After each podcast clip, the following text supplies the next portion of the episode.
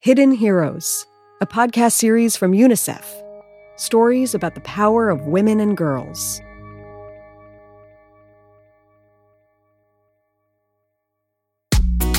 That visual music, Nick two on the beat, alongside Letty, Dan Dan Boss on the beat.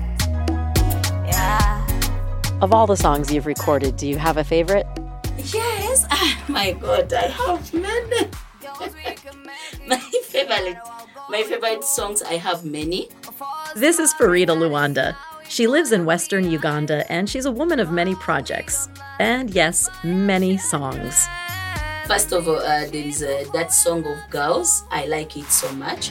Girls, girls, girls power. Girls, girls, we can make it. Girls, girls, now give it up.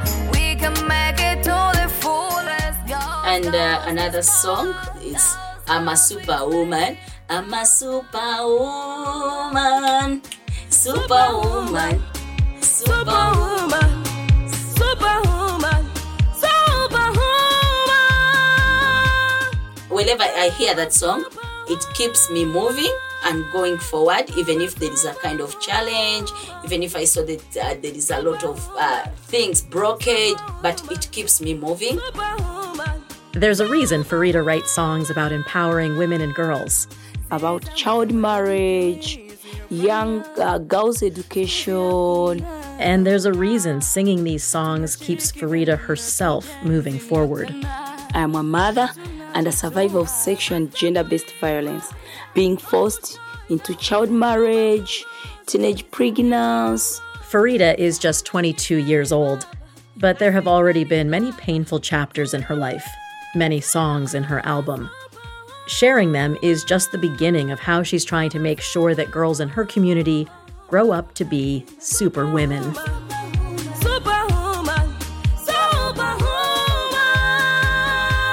I'm Beth Murphy, and this is Hidden Heroes stories about women and girls around the world who are stepping up and saving lives during the COVID 19 pandemic and beyond. Throughout the series, we'll be meeting incredible women and girls who have overcome extraordinary circumstances and are finding solutions to the problems facing them and their communities. This episode, Farida.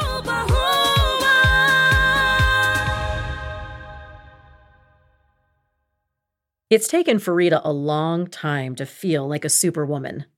For most of her life, things felt out of her control, like life had been happening to her. That's true for many women in her community. And it starts with a practice that Farida is fighting to stop. On this particular day, Farida has some help. Asante. Dada jambo. Jambo. Eh, mimi nakia kutafuta dada. There's someone knocking on Farida's door. It's a woman Farida doesn't know, but this woman has heard about Farida and thinks Farida can help.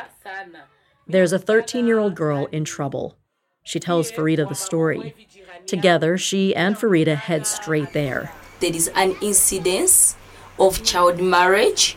We, uh, I want to speak to the father and the mother, still to the victim, the daughter of 13 years old, to know what is happening and to find a solution together. When they arrive, the girl's parents are arguing, unaware that Farida is just outside ready to intervene. So let's go in, let's go in to see what is happening. vraimen ekoki osalema te na si nalobi mwana ngai aza mwana moke mwana 13 a momba oki obala na te naboyi yango naboyi na si naboyi The girl is just 13 years old, but her father is planning to marry her off. Understandably, she's distraught. The girl is crying in a corner of the room, facing away from her parents and into one of the two bedrooms. Her hands cover her face, which is buried in her knees. She's wearing what she wears to school a dark blue skirt and a blouse that's covered in red and green flowers. She looks younger than 13. Farida explains to the girl's parents that not only is child marriage illegal in Uganda, but that this will be the end of their daughter's education and her childhood if she ends up getting pregnant. The girl's mother doesn't want that for her daughter. But the girl's father doesn't see another option. Abala He's saying that the daughter have to be married because he needs the boost for his business. Amidst COVID-19, everything is upside down. The decision to marry off his daughter is about making ends meet. The father works in construction, but all the sites have been closed down because of the pandemic, so he's been out of work for months. If his daughter gets married, he'll collect a bride price from her husband, which the family could really use right now. They have seven mouths to feed, and the house they're living in is literally falling apart.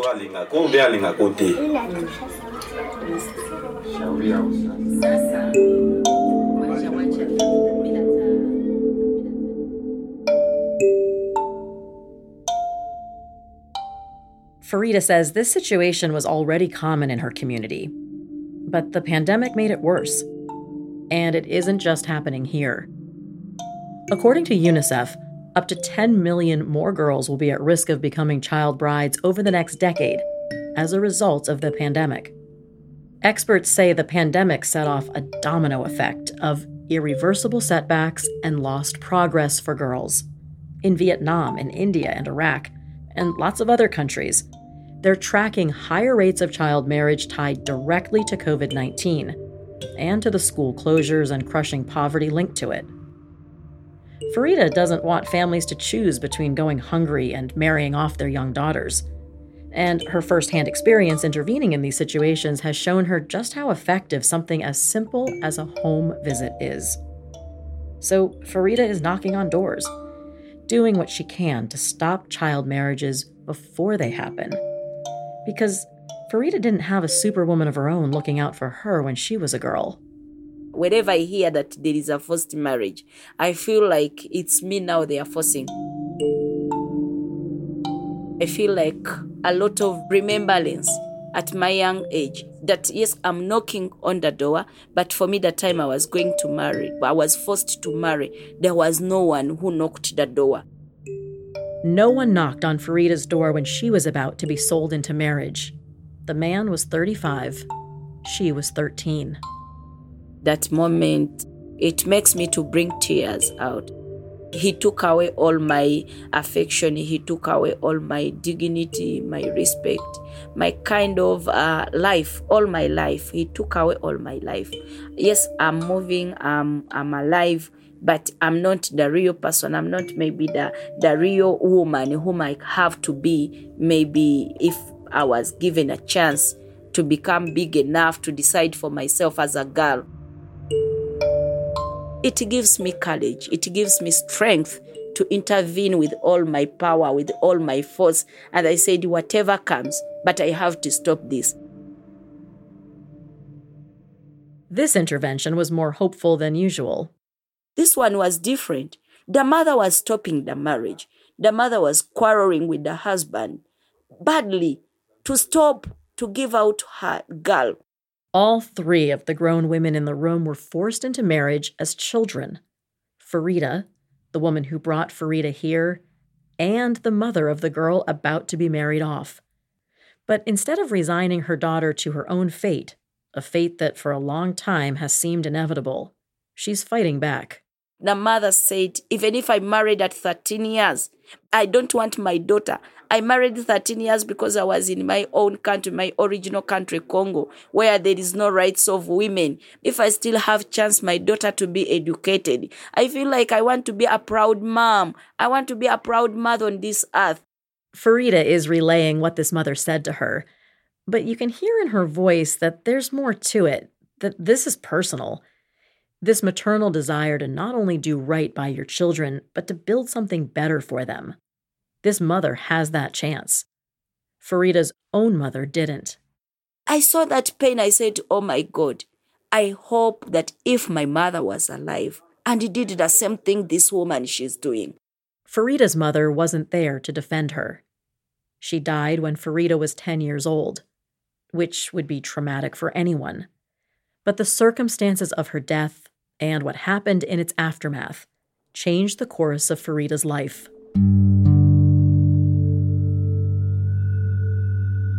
Farida was born in Goma, in the Democratic Republic of Congo. She lived with her mother and younger brother.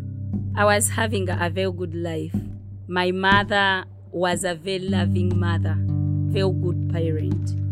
Even if we were not with our dad in the same house. Her father had other women in other cities, another wife, even. And that's how the life of my mother ended because she went to look for our dad, and on the way, she got killed. She fell into ambush and then she got killed. She didn't come back. The Democratic Republic of Congo has been in conflict for decades. Armed groups not only fight each other, but also innocent people who have no ties to the army or militias. Between 1998 and 2008, there were a reported 5.4 million civilian deaths in the country. Farida's mother was one of them. Without a dad around, Farida and her younger brother would have to live with relatives. But no one could take them both in. They have to separate us. My brother go to one uncle, I go to another uncle. The uncle where I went, the wife of my uncle, was not, she didn't accept me to be in their family. And I, I noticed that you always call her the wife of your uncle, not your aunt. When I was calling her aunt. She was abusing me and said to me, I cannot be your aunt. You are a cursed girl. You are a cursed daughter. You bring bad luck to our family. Farida says that one day when she was 13, the wife of her uncle told her to pack her things. She told her she'd be getting married the very next day to a man she'd never met, a man who was nearly three times her age. I was desperate completely desperate. As chaperones escorted Farida to her husband's home, she pleaded with them to drown her in a nearby lake instead. The first time that you laid eyes on this man who's to be your husband, what did you think? Horrible. I was very deep in a lot of pain, a lot of pain in my heart. I was not having anyone to share with. Farida didn't see a way out. She was alone with this much older man who didn't want her leaving the house or talking to anyone, and she feared for her safety if she did. She was in a bad place. And the circumstances of her life her mother's murder, the separation from her brother, her forced marriage started to take a toll. I was like disturbed in my head like tears coming out because all the time we live. I was crying ever since the age of 10. I was keep on crying. In her desperation, Farida defied her husband. After he left for work one morning, she ventured out. She went east to the town of Sake, and as she was walking around, she stumbled upon a cross. The cross, like it means the church. Farida sat next to the cross, overwhelmed by it all. Feeling, uh, where can I go? Where can I start? Where can I be outside the church? Farida broke down, right there by the church. She thought about her family, the future, the innocence she had lost. A nun heard her crying and came outside. She said, Why are you crying? You come with your parents? Farida looked like a lost child, not a wife, not married. I was asking myself, can I tell the nun that I'm married? What can I say? Can she believe me? So I was not trusting anyone in my life. The nun was named Sister Mary. She gave Farida some food and asked her to join some other girls inside the church. But Farida worried about getting home before her husband did. He was telling me that if he came back and I'm not around, he will keep on punishing me until to be a real woman. He needs me to be a wife, not a girl. He's moving around in the community. But Farida went back to the church the next day, and every day after that and pretty soon she told Sister Mary everything. All the pain I went through, the suffering, everything. I'm not educated. I don't know how to write. I don't know how to read.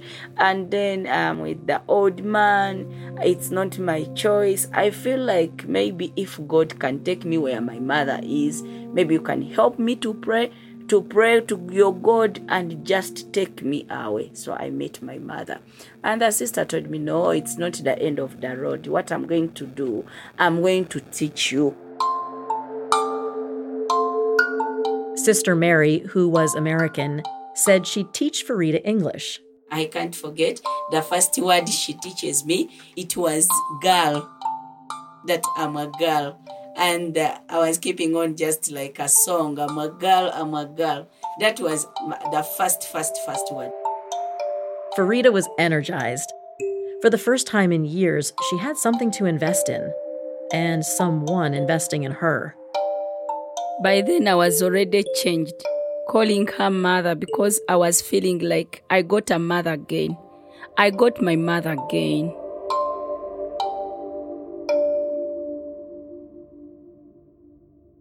For the next two years, Farida spent her days in a house of God and her nights in hell. At home with an abusive husband who started bringing other women into their house. And then, when she was 15 years old, Farida gave birth to a son. I got a lot of complications on my body, but no one cares. I have to face it as myself and to see how I overcome. She made it through a difficult labor knowing her body would never totally recover. But in her mind came clarity.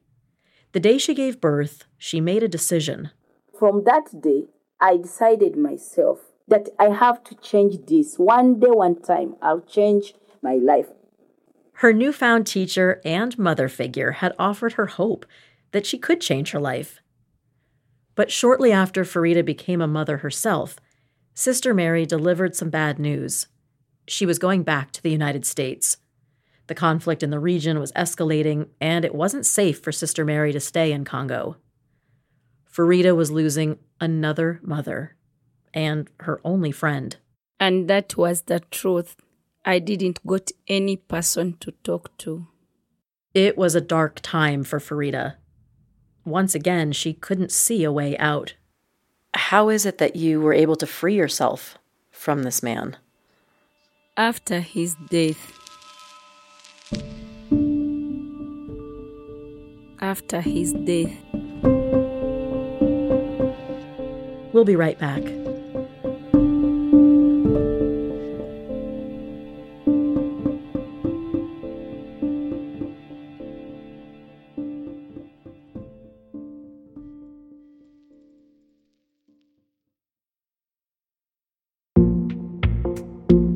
You know a hidden hero?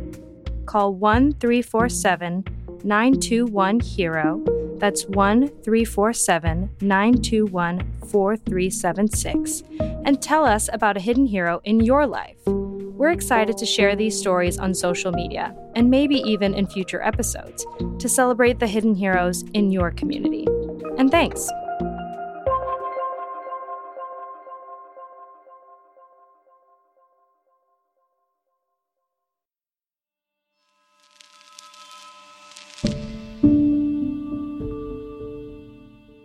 Within the span of five years, Farida Luanda had become an orphan, a wife, and a mother, all while she was still a child herself, growing up in the Democratic Republic of Congo. Just two years later, she would have to add something else to that list widow. It was in 2016 we get attacked because in Congo we have those kind of tribalism wars inside the community. Farida's husband was from a tribe that was often targeted. One evening, she heard shouts echoing through their small town, neighbors running from their homes. Because in Congo, when that kind of conflict comes violence, they coming just killing and putting those homes on fire, beating people, raping women. So it was like an ambush. Then Farida heard a loud crack. then another, and another. The whole house was shaking, and the world felt like it was closing in. The attackers were using a machete to hack down her door. And then, in what seemed to be both an instant and an eternity, they were inside her home. She was steps away from them, in the bedroom with her son. Her husband was alone in the sitting room directly in front of them. I just heard my son. I heard him saying, "Oh," like someone who was shouting. They are asking for forgiveness to spare his life, spare my life, spare his life. I just got my son. I throw him outside. Farida crawled out the window after him. And then I get my son. We just run. If I die, I die when I'm trying to run. Eventually, Farida reached a main road where people were packing into large trucks. With no other options in sight, Farida got into one of the trucks with her son, unsure of whether they were about to be driven to their deaths or whisked away to safety. That is how I saved my life. I saved my life and my son. Where they ended up was the Ugandan border. Farida made her way first to Kampala and then to the reception center of a place that would become her new home, the Kyaka II Refugee Settlement. It's a community in western Uganda of more than 120,000 refugees from neighboring countries. Farida and her son were safe for now, but in order to get official refugee status, she would have to go through an interview process. So there she was, at the settlement's office, in the middle of her interview, when she heard someone say, Farida, And when someone called Farid, I was no, already know that there is no one who knows me this side. No one who knows me. So when someone called me, I just turned. She saw a tall boy she didn't recognize, but there was something over his eye. There is kind of a scar. A scar near his eye. A scar that looked familiar to Farida, and as the tall boy came closer, he saw a familiar scar on Farida's face. I got it where just as young children we are playing and uh, uh, holding each other, playing, and I fall. I fall down uh, on the stone. So he recognized me from that scar when he saw the scar here at my face. The man in the settlement office? It was her brother. I said, Bahati, are you the one and said I'm the one for it. And then we started being just, uh, I can't forget that day because I was, ah, I just cried tears of happiness to meet someone I know and to meet someone who was thinking that he's dead. And even him, he started just crying. What are you doing here? Then he saw Farida's son. Whose son is that one? It's mine. He said, What? You have a son? It had been seven years since they'd been separated. Seven years of thinking they'd never see each other again. But here they were, hundreds of kilometers away from home, among tens of thousands of strangers, standing in front of each other. After all Farida had been through up to this point, this felt like a miracle. And it's the best miracle I've ever got in my life.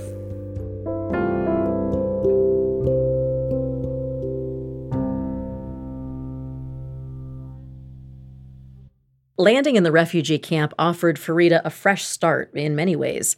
It did for Danny, too, which is what her brother goes by now. But he also knew, having been there for four years at that point, that the settlement had its own troubles. And I asked him, he told me, you know, the place is not easy. It's very difficult and a lot of challenges here. Kyaka II refugee settlement offers shelter and food, even access to education, farmland, and healthcare.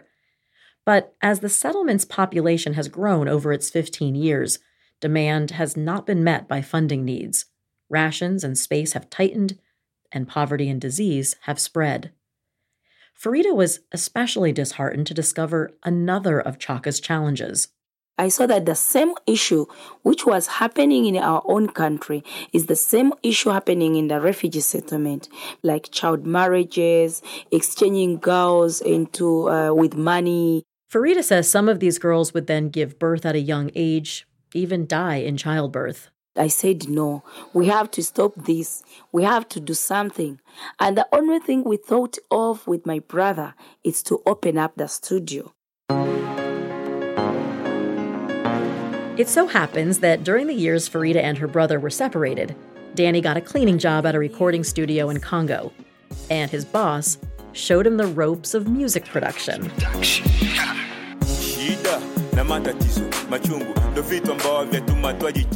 So, Farida and Danny hatched a plan. They'd open a recording studio in the refugee settlement. And they tried to reach people with messages of hope and empowerment all through music. It was perfect, except they didn't have any money. So they got construction jobs digging. We dug, we dug, we dug. When you finished, they gave you 20,000 Uganda shillings. 20,000 Ugandan shillings for a day's work is about $5. So there would have to be a lot more where that came from. We dug, we dug, we dug, we dug, we dug, we dug, we dug, we dug. Until they had saved up about 200,000 Ugandan shillings, $50. Not a lot, but enough to get started. They turned blankets into soundproofing.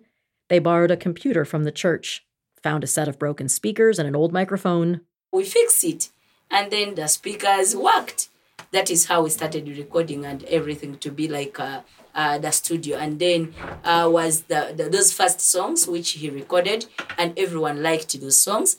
And that is how we started becoming known. The studio opened in 2017, and one of the first songs Farida and Danny recorded was a kind of anthem for the refugee settlement, Kyaka II. That song is the best song always, all years. Cha cha cha chaka chaka nyumbani chaka ni kwetu. Ooh. So it means that uh, chaka is our home. Chaka is ours. Cha cha cha chaka chaka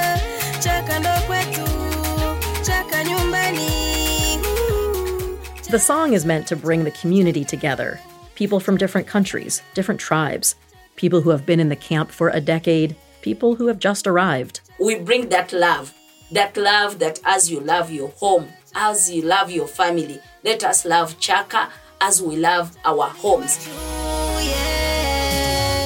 Along with the studio, Farida and Danny also started a youth group. They call it Division. And their vision is to transform young people's lives with dance, theater, and music. Along the way, they want to raise awareness about challenges in the community and instill values that will help combat those challenges for future generations. Things like the importance of an education, how to advocate for women and girls, even how to practice safe sex. I like the song they sang about HIV AIDS, people to go and test because we in the refugee community we have a challenge of those kind of STI transmitted diseases. People they don't care how to take care of themselves, they just don't care about their lives. Don't give up. Just take your drugs. Life goes on. Come on, come on. Come join. We fight HIV. Lately, though, the health concern top of mind in Kyaka is the same one that's been top of mind just about everywhere. But why say it when you can rap it? I'm Alpha Tanya, baby. Introducing Farida's seven year old son, Alpha Tanya, with his very own song about the coronavirus. Dandros.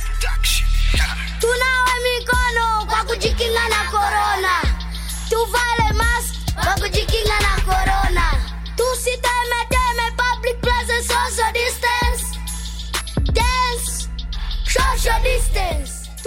Alpha Tanya is talking here about the importance of washing hands, wearing masks, and maintaining social distance.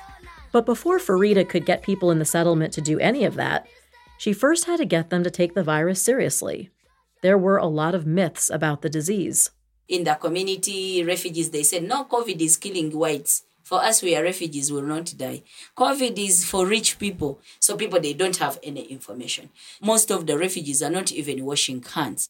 And getting them to do so properly was a process. Some people they are washing hands, but they are using one bucket. They are not boiling water, which didn't makes us happy.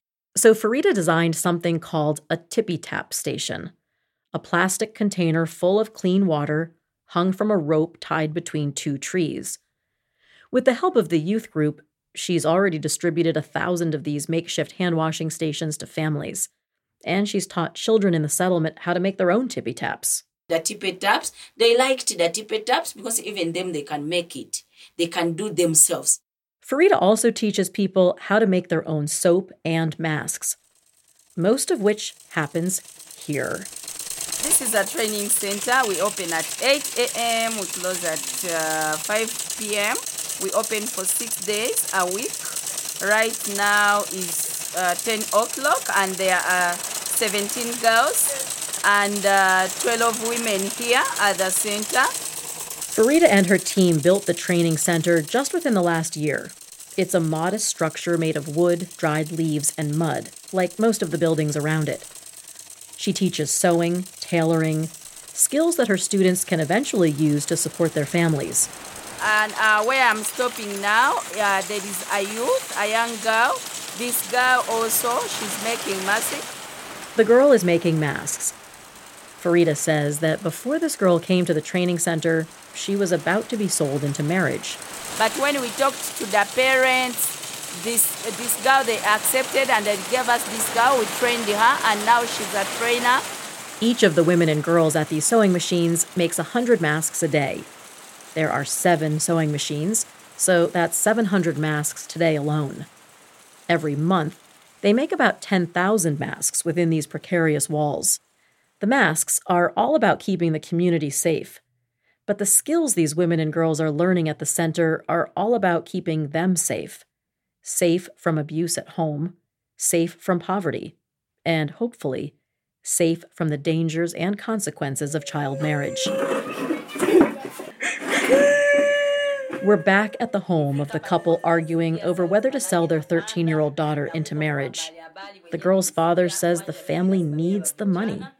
The girl's mother is threatening to leave and take their daughter with her. Farida asks the daughter one question What is your dream?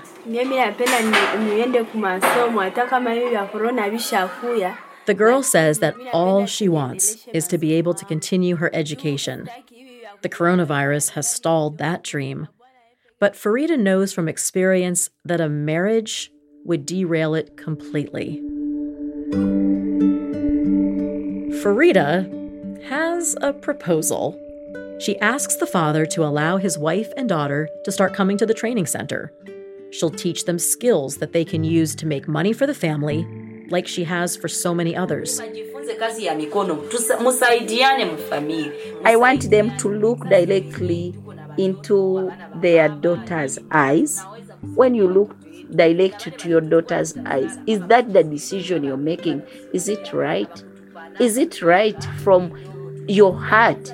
Why can't you allow your wife and your daughter to come to my center and we start training them skills?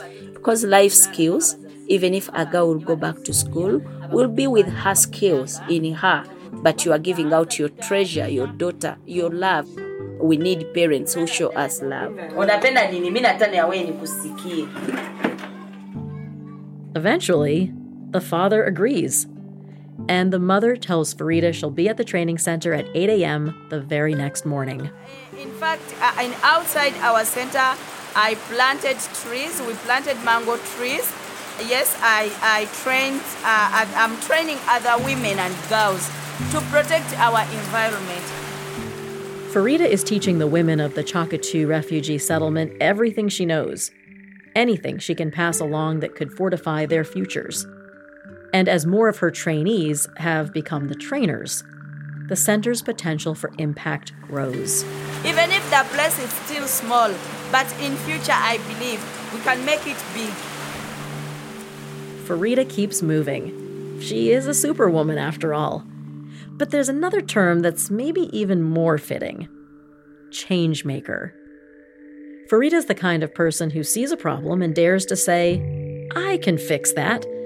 She doesn't just take opportunities to improve her community, she creates them. That's why in 2019, the UN appointed Farida to its Global Youth Advisory Council as the refugee representative for Uganda. She traveled to Geneva, Switzerland to speak in front of hundreds of other changemakers, which helped her raise awareness about the issues in Kyaka II on a global scale. I'm blessed because I'm inspiring my community, the refugee community, people who are hearing my experience and then they hear now another version. Farida was in Geneva. What? So it's like adding a more impact to the community and even my community to be known.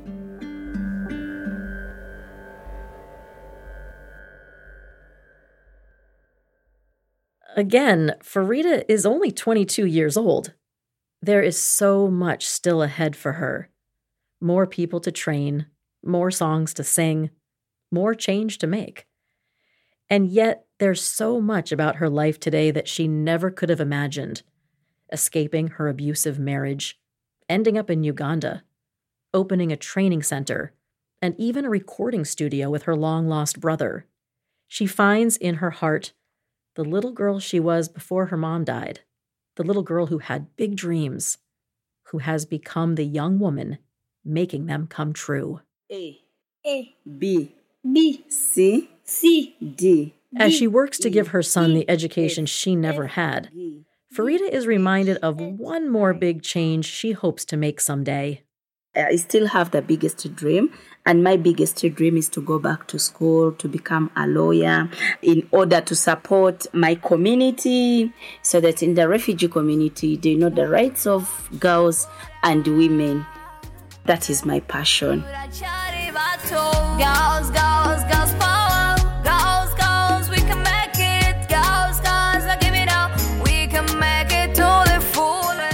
Hidden Heroes is a UNICEF podcast series about women's and girls' empowerment, about their stories, activism, and solutions. It's produced by Principle Pictures, with funding support from the Bill and Melinda Gates Foundation, and reported by me, Beth Murphy, written and produced by Amory Sievertson. Sadie Zook is the associate producer. Mix and sound design by Mike Moschetto, editing by Erica Lance. Additional music by Blue Dot Sessions. For more information on the series, including pictures of the training center, the tippy tap stations, and the recording studio, go to unicef.org. And please subscribe wherever you listen to podcasts. Thanks for joining us.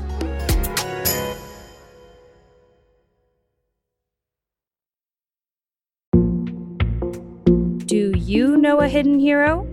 Call 1 347 921 HERO. That's 1 347 921 4376. And tell us about a hidden hero in your life. We're excited to share these stories on social media and maybe even in future episodes to celebrate the hidden heroes in your community. And thanks.